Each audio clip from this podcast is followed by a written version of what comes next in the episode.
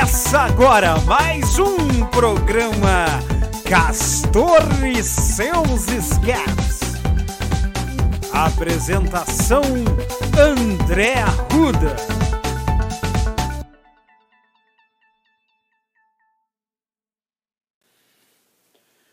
Olá, amigos, olá, amigas. Eu sou o André Arruda e esse é mais uma edição de Castor e seus escapes.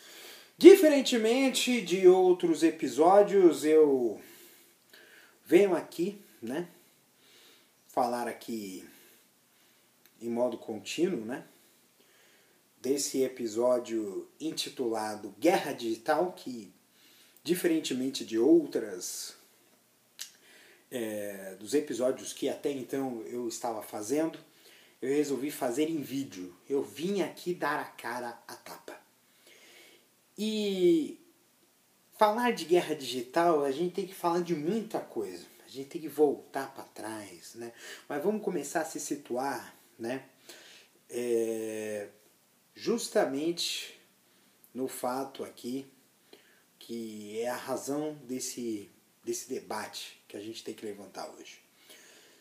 É, hoje, dia 2 de, de maio, está para ser votado um projeto de lei, foi colocado em regime de urgência na semana passada. É o, é o projeto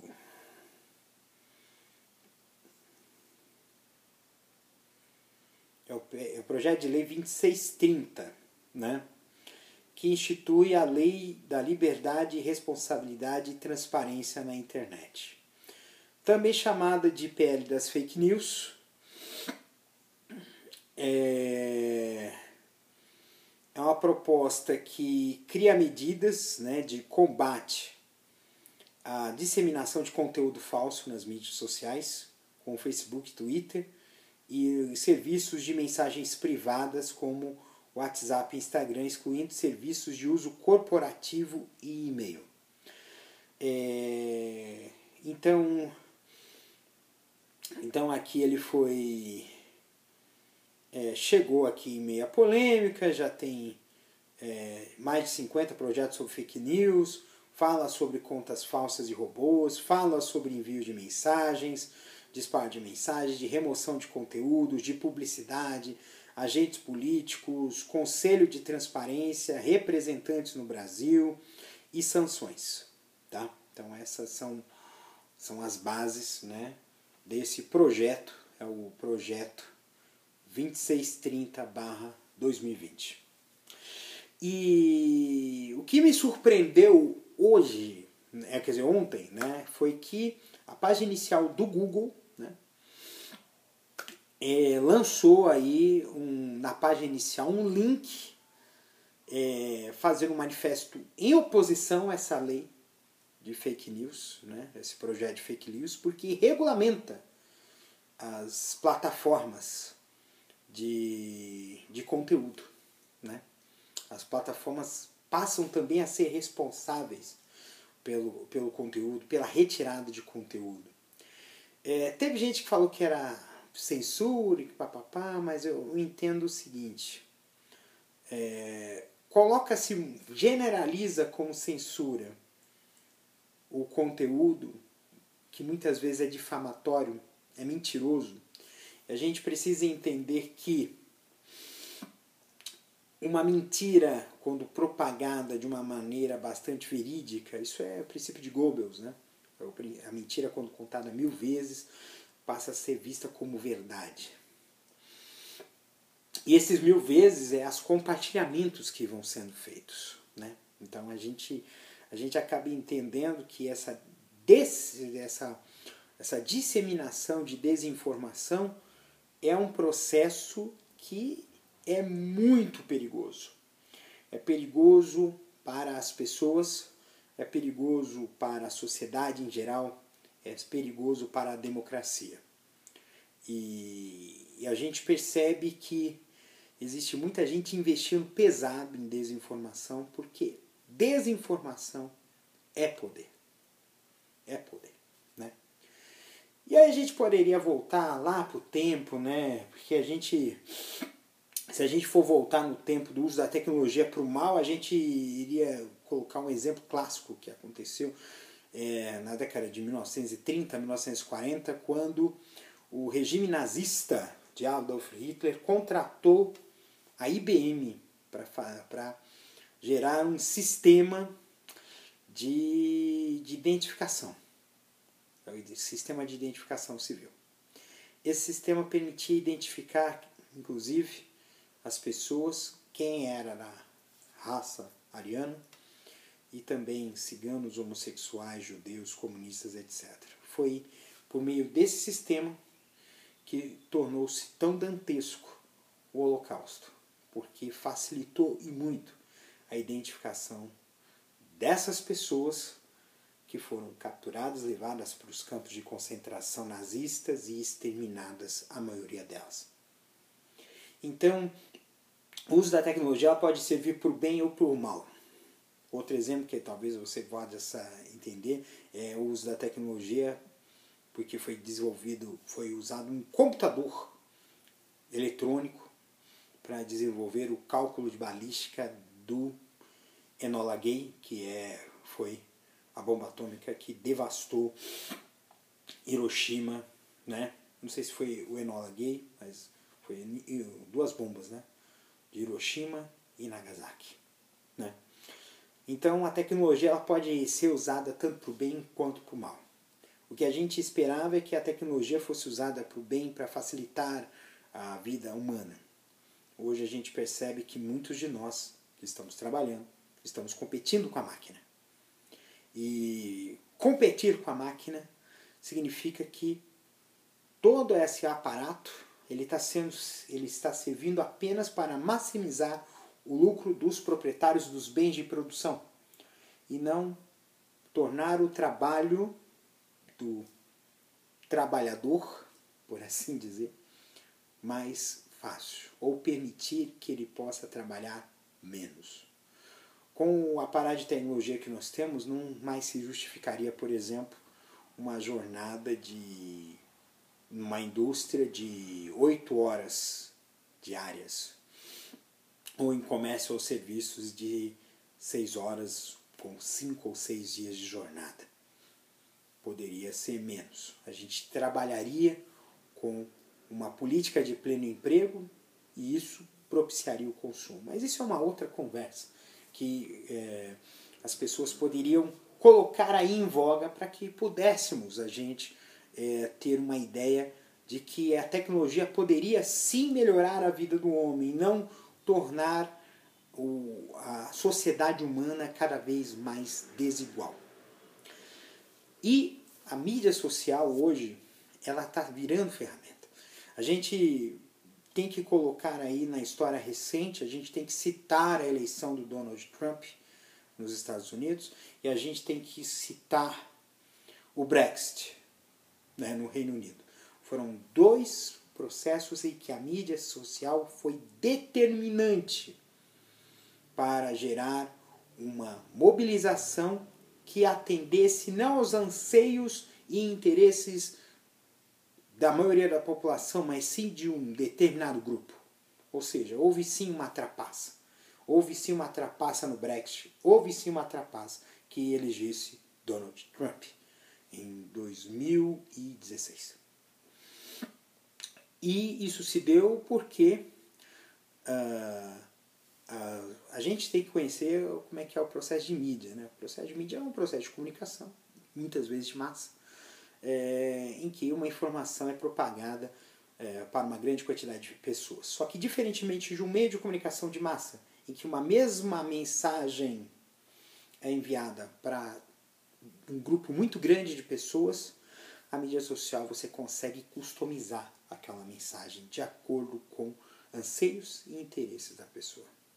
Então, a estratégia que foi utilizada, utilizando a empresa Cambridge Analytica, foi simplesmente fazer com que as pessoas, porque nos Estados Unidos, por exemplo, na eleição do Donald Trump, a gente sabe que a eleição ela é feita por colégios eleitorais. É um colégio eleitoral onde quem ganha eleição naquele estado fica com todos os delegados, ou parte, quando alguns, é proporcional quando, em alguns estados. Né? E uh, o, o, o, intuito era focar essa eleição nos estados em que ofereciam mais delegados é, e fazer com que aqueles que tinham um pensamento mais próximo do Trump fossem incentivados a votar e aqueles que tivessem um pensamento, uma filosofia, um entendimento mais próximo da Hillary Clinton, que foi adversária do Trump na época, tivessem, fossem dissuadidos de votar. Então, foi esse o processo. No Brexit também foi utilizado as mídias sociais, em outros países também foi utilizado processos usando a mídia social, usando é, ferramentas de é, propaganda é, a gente chama de impulsionamento pago, em que você coloca uma peça publicitária para um grupo mais restrito de pessoas. Então, eram basicamente a mesma mensagem para, as mes para, para um conjunto grande de pessoas, mas com um formato diferente para cada é, grupo mais restrito de pessoas. Né? Então, esse processo de comunicação multipom foi um processo que era bem mais assertivo e isso foi usado politicamente. E isso a gente pode entender que no, em 2016 houve um crescimento muito grande das mídias sociais, inclusive teve um, um caso aí de que blogueiros de direita e extrema direita foram tiveram um curso de impulsionamento fornecido pelo próprio Google. O próprio Google estava treinando essas pessoas. E por que, que o povo da esquerda não recebeu o mesmo treinamento, não recebeu a mesma formação? Então, então aí que está uma pequena, enorme diferença que está havendo aí. Né?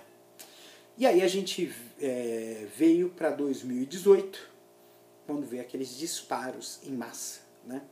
É, inclusive eu recebi disparos, mas era uma era a tentativa de forjar de que o de que esse processo de disparo era comum dos dois candidatos. Era um grupo realmente bolsonaristas que pagaram esses disparos em massa, milhões de, de mensagens, inclusive com essa, essa, desinformação, uma maneira de piroca e um monte de coisa que realmente é, ataca as igrejas, coisas que atacavam realmente esse, esses os determinados grupos, justamente para fazer com que houvesse a vitória de Bolsonaro. E, e ele usou muito as mídias sociais. A esquerda apanhou muito, né? Apanhou até. Desculpe. Até quando chegou a CPI da Covid, quando começou as coisas a virarem o jogo. Né?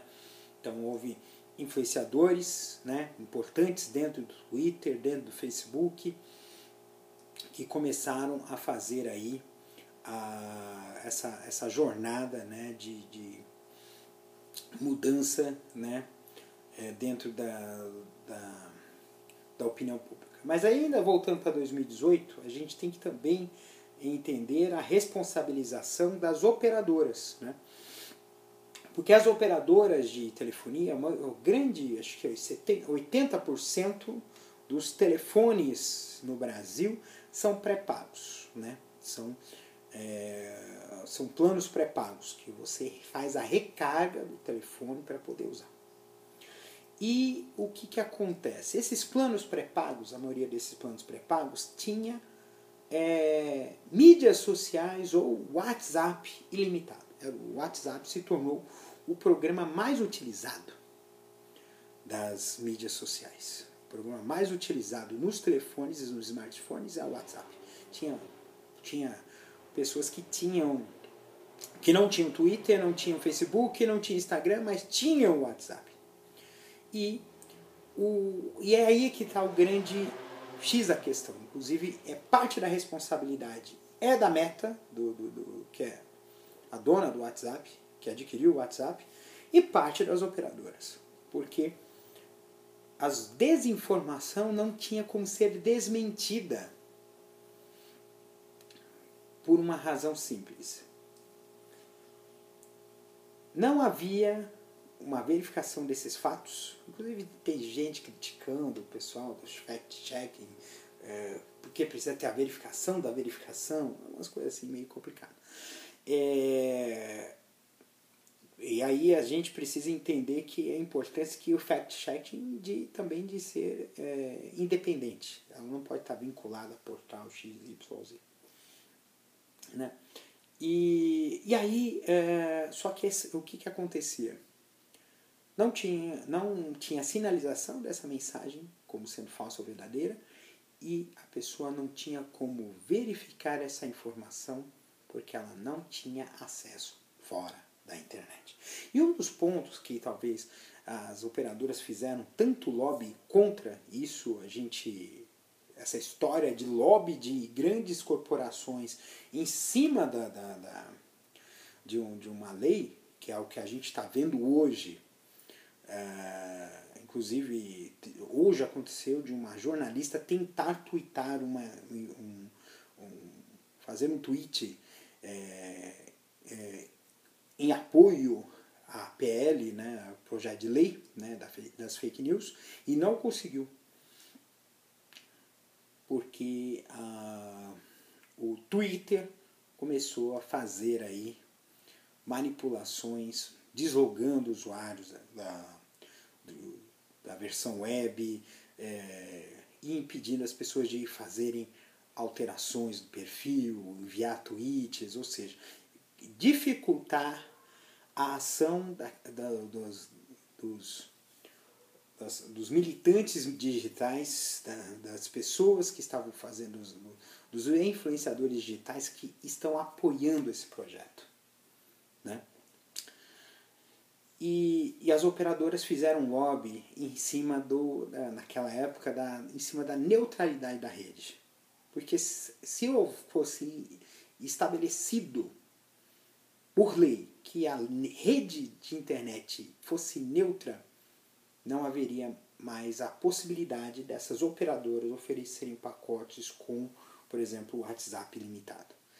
E esse foi um dos pontos que propiciaram muito a eleição do Bolsonaro, porque houve uma, uma, uma enxurrada de desinformação, inclusive de forma indevida, porque esses robôs que disparavam essas mensagens eram celulares hackeados, que inclusive é, inclusive esses celulares hackeados eles eles burlavam as políticas do próprio do próprio WhatsApp.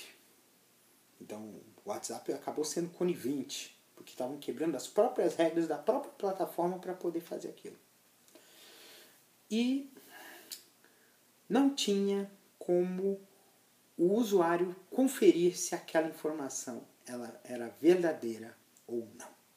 Tá?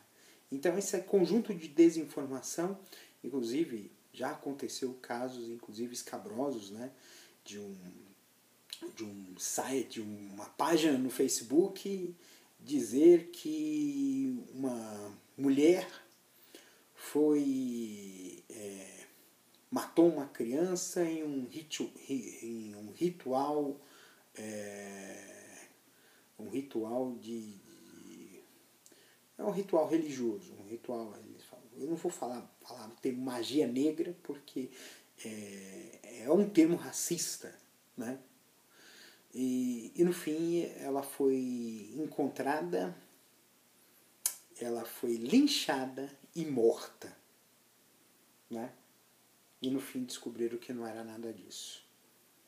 Que era apenas um boato que provocou toda aquela tragédia. Então essa, essa, essa guerra que a gente está vendo é por conta disso.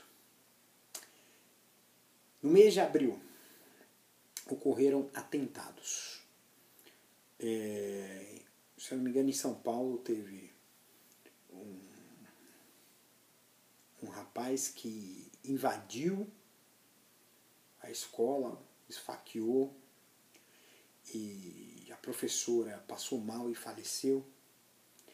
Uh, e aconteceu algo muito pior lá, se eu não me engano, no Paraná ou Santa Catarina, em que um rapaz de vinte e poucos anos uh, invadiu uma creche e matou crianças a facadas. Né? E, e todos esses, essas, esses atos, eles tiveram uma motivação.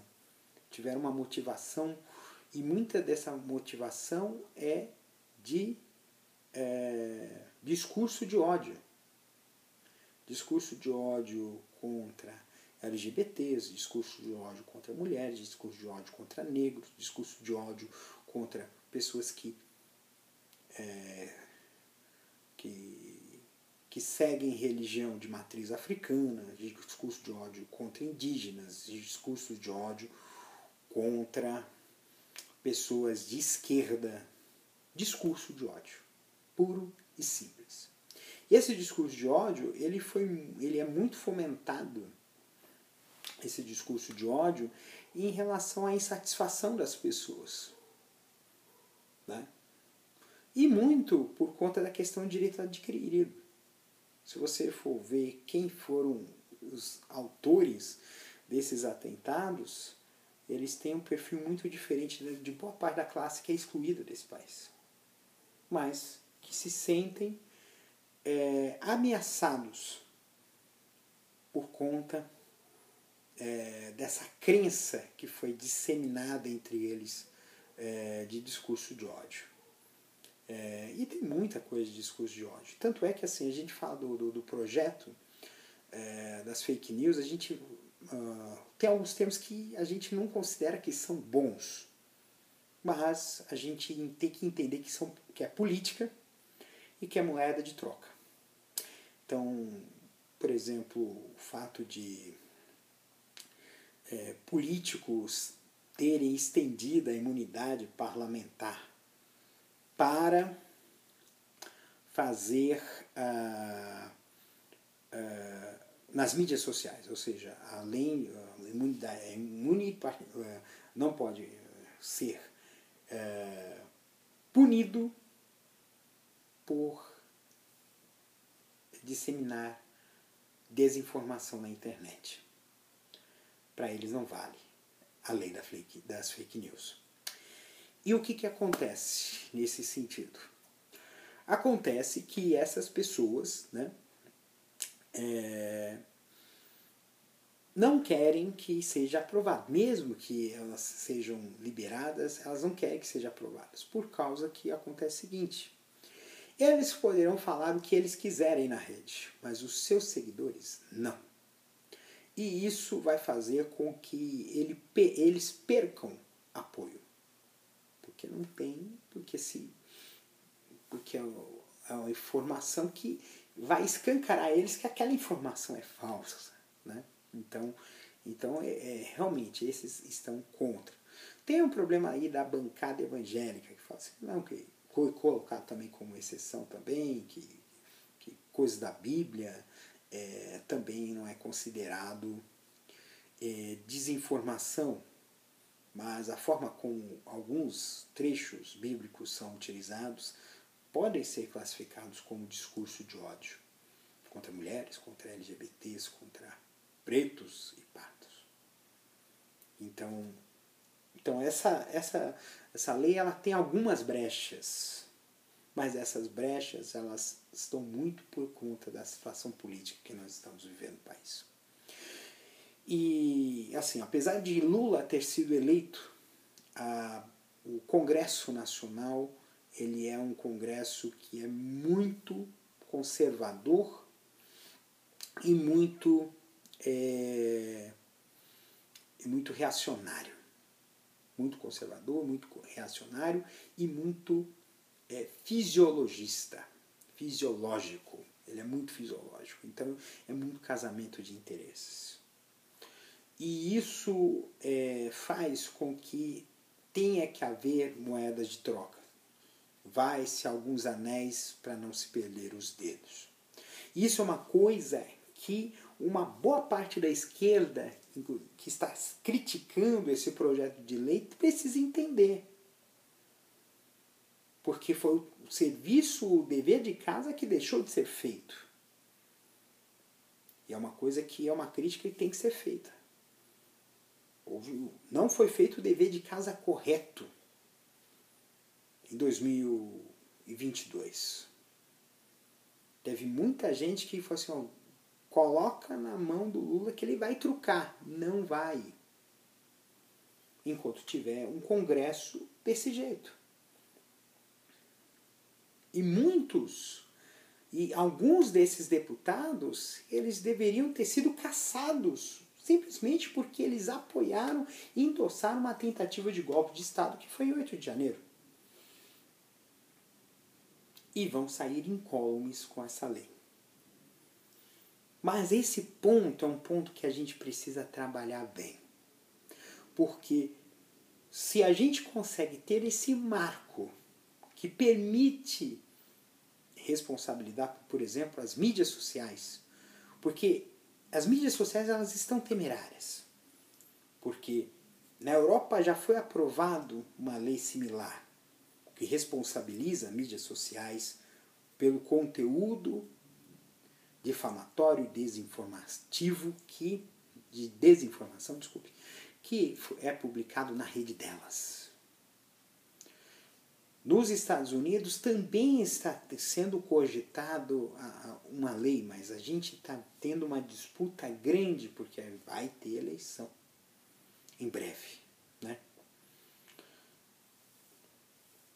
E a gente precisa tratar e, e o Brasil, sendo, o Brasil ele sempre foi uh, marcado por um pioneirismo legal. Teve muitas coisas que que tiveram de avanços no Brasil que outros países acabaram copiando. E isso, para as big techs, é um precedente perigoso. Porque se aprova aqui no Brasil, é feito cascata. Vai acontecer essa regulação das mídias sociais na América Latina, na África, no, no Sudeste Asiático, etc. E aí eles não vão ter espaço para ganhar o dinheiro deles. Porque boa parte desse dinheiro que Google, Meta, Facebook, que esse Facebook é da Meta, Twitter, até mesmo TikTok está ganhando, é muito de um modelo de negócios em que se prima pelo dinheiro. Quer ver uma situação aí? É o que está acontecendo hoje no Twitter, né? Essa história do Twitter Blue, né? O Twitter Blue é uma, um processo de, de criar aí contas que tenham benefícios essas por meio de pagamento. Você paga para ser visto. É diferente, por exemplo, na televisão aí, você tem o pay-per-view, né? E aí é, é pay per to be viewed ou seja, pague para ser visto. Ou seja, você está. É, o que antes relevância, é, relevância, é, reputação, né? Era obtido, né? Na rede por meio da, da, da própria reputação, da fama, das coisas que, que ocorrem, né? pelo que a pessoa faz na rede. Não. No Twitter agora a reputação se compra. Uma assinatura de 600 e poucos. Quanto de, de caro pra cacete, né? É,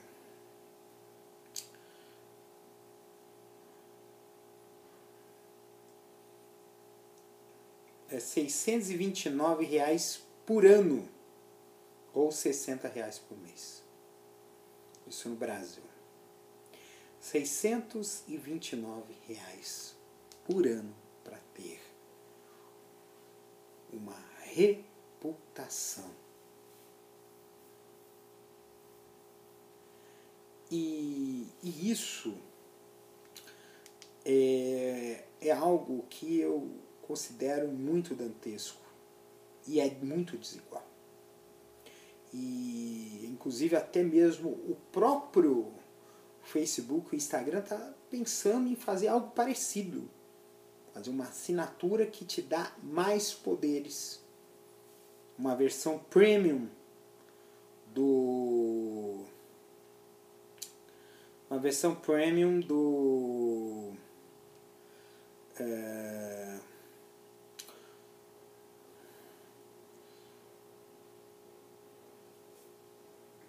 uh, uma versão premium do da mídia social em que você tenha mais visibilidade, né? E, e isso é uma coisa que eu, que eu considero um absurdo o que está acontecendo, né? É... E isso é o que está acontecendo no, Brasil, quer dizer, no mundo em geral. Então as coisas estão sendo monetizadas. E isso também acaba se tornando um silenciamento. No fim das contas, acaba isso se tornando um silenciamento. É silenciado. Porque vozes com relevância acabam tendo menos espaço, porque vozes com pouca relevância estão tendo destaque porque estão pagando por essa relevância. E é o que o movimento que eu vi notei recentemente dentro dessa história, desse debate das fake news, eu percebi que tem muito usuário, perfil que paga esse Twitter Blue e que está fazendo, está respondendo as respondendo os os, os tweets de pessoas que estão apoiando o projeto é, que regulamenta as mídias sociais. Então, então é, e são pessoas bolsonaristas, radicais, né? E isso tem um viés. Isso tem um viés, entendeu? E isso torna a, a mídia social ainda mais desequilibrada. Então, as pessoas que querem ter seu espaço, a sua relevância, soltar a sua voz, vão ter menos espaço para falar. E isso não é liberdade de expressão nem aqui nem na China. Né? Aí tem gente que vai dizer, ah, mas na China não tem liberdade de expressão, não sei o que, não sei o que. é coisa de louco. Mas assim, essa questão ela preocupa muito. Porque hoje é tudo vinculado a dinheiro. Você quer ter visibilidade, você tem que pagar propaganda, anúncios, né? Para poder ser visto. Anunciar na rede, para ser visto. E isso faz com que cada vez menos pessoas que queiram ter uma oportunidade de trabalho com a rede consigam isso, porque você tem que pagar. Então as pessoas, as pessoas que vão ter mais destaque hoje nas redes são as pessoas que podem pagar por esse destaque. Isso também afeta a democracia. Isso pode ser usado politicamente. Esses perfis que estão fazendo esse processo aí contra o, esse projeto de lei estão atuando politicamente, evidentemente. E isso é o ponto que a gente tem que colocar aqui. Quem está pagando esses caras? E a gente sabe que quem é que está pagando para que essa, essa, essa mídia social ela tenha esse processo. Que a mídia social ela tenha livremente circulando o discurso de ódio. Que a mídia social tem esse discurso consumista, que esse, a mídia social seja tenha essa, esse caráter de fazer, deixar as pessoas mais raivosas, mais deprimidas. A gente vê aqui, por exemplo, no Instagram, as pessoas bonitas e você se sente horrível de ver isso, porque você não tem o perfil que é adorado e curtido por outras pessoas. Poderia dizer para vocês assim, ó, excluam suas mídias sociais. Sim, seria uma alternativa. Mas o problema é que boa parte das pessoas que estão ao seu redor ainda utilizam a rede e não pensam em sair. Isso é uma coisa complicada. Usar a mídia social de uma forma mais controlada seria uma solução paliativa. Deixar desativar as notificações do aplicativo, é, acessar a mídia social só num determinado horário do dia, seus aplicativos de mensagem só no horário do dia. Isso, isso faria uma diferença maior na sua vida. Né? E eu digo para você que é pai e para você que é mãe. A gente precisa sim ficar atento ao que os filhos estão vendo na rede. Eu vejo pais que simplesmente para não deixar, para deixar que os filhos deixassem de amolá-los, entregava o celular com o vídeo, com o joguinho, e não é assim que a coisa funciona. Tudo que você vê na rede, principalmente para crianças pequenas, precisa ter orientação e o acompanhamento dos pais. E os pais precisam sim ter o direito e a possibilidade de monitorar o que os filhos estão navegando na rede. É muito importante isso. Uh, teve esse, essa reportagem no Fantástico de, sobre o Discord. O Discord é uma mídia social, começou com os gamers. Né? E, e é o game, o universo gamer, as pessoas gamers, elas são um grande foco, um grande alvo, um público-alvo dos extremistas. Não é por conta dos, game, dos jogos violentos. Não, não é o jogo violento que vai fazer essas pessoas se tornarem violentas. Mas o fato de muitas dessas pessoas se verem rejeitadas pelo mundo, seja por questão de personalidade, de fisionomia, preferências, ou mesmo um ambiente familiar hostil, um ambiente, familiar, um ambiente social que o reprime, ou às vezes pelo fato de ter uma personalidade introspectiva, ela acaba entrando nesse universo e esse universo ele vai entrando por entranhas cada vez mais profundas. E dentro desse universo mais profundo, o discurso de ódio também aflora. E é sedutor para essas pessoas. Porque muitas dessas pessoas que acabam entrando nesse universo do discurso de ódio, muitas vezes elas se sentem pouco importantes, se sentem irrelevantes e acabam entrando nesse universo. Então, o trabalho é pesado que a gente tem que fazer. Mas a gente entende, mas o que eu entendo hoje é que esse processo que está havendo de radicalização, de discurso de ódio de tudo mais, de crescimento do conservadorismo, se dá muito pelo fato de manter um status quo conflituoso que permita que essa desigualdade humana que nós estamos vivendo na face da Terra e essa desigualdade humana, ela faz o seguinte, essa desigualdade social enorme, brutal que existe globalmente, ela pode ser resolvida.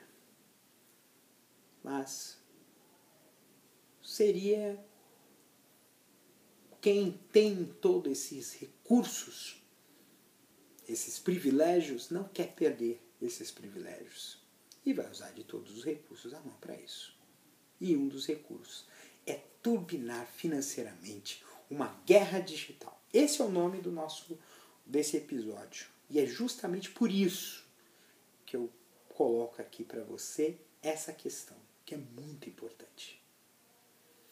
A gente tem que combater a guerra digital, mas a gente tem que descobrir quem são os nossos verdadeiros inimigos. E boa parte desses verdadeiros inimigos é o fascismo como linha de frente, mas por trás dele, quem está dando as ordens é o capital. E é uma coisa que a gente precisa mudar.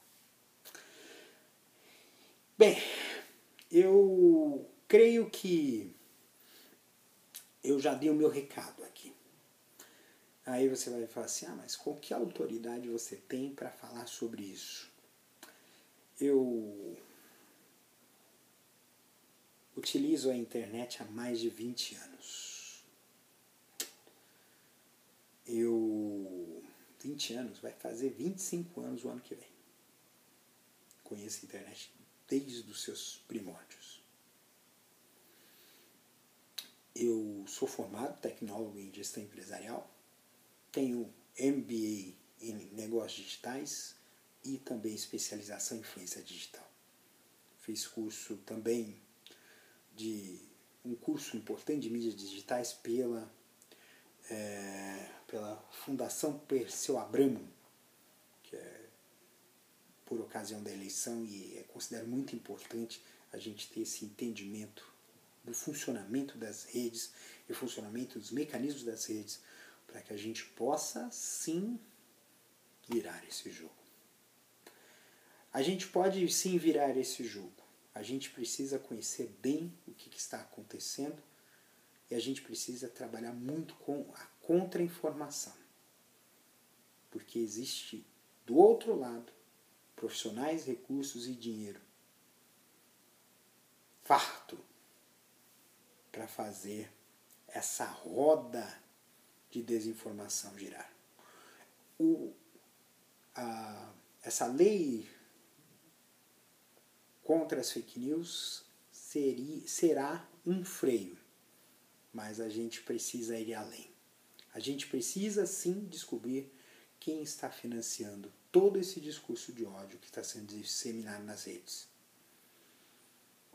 E aí a gente vai descobrir as causas, os motivos e também punir quem está querendo destruir pessoas, destruir a democracia, destruir uh, pessoas que não obedecem a um determinado padrão. Então, gente, eu desde já eu agradeço o fato de você estar me ouvindo e me assistindo. Esse episódio estará disponível nas principais plataformas de mídias sociais, no Spotify em áudio e em vídeo e também no YouTube, tá bom? Então, obrigado mais uma vez por me assistirem e até o próximo episódio de Castor e seus escapes. Até breve. Este episódio é uma produção da Castor AMT www.castor.com.br. Você pode encontrar este episódio e muitos outros do podcast Castor e seus escapes no endereço anchor.fm castor ou nas principais plataformas de podcasting Spotify, Apple Podcasts, Google Podcasts, Overcast, Castbox, Pocket Casts, Radio Public, Stitcher, Deezer, Tuning, Resso, Amazon Music e Audible.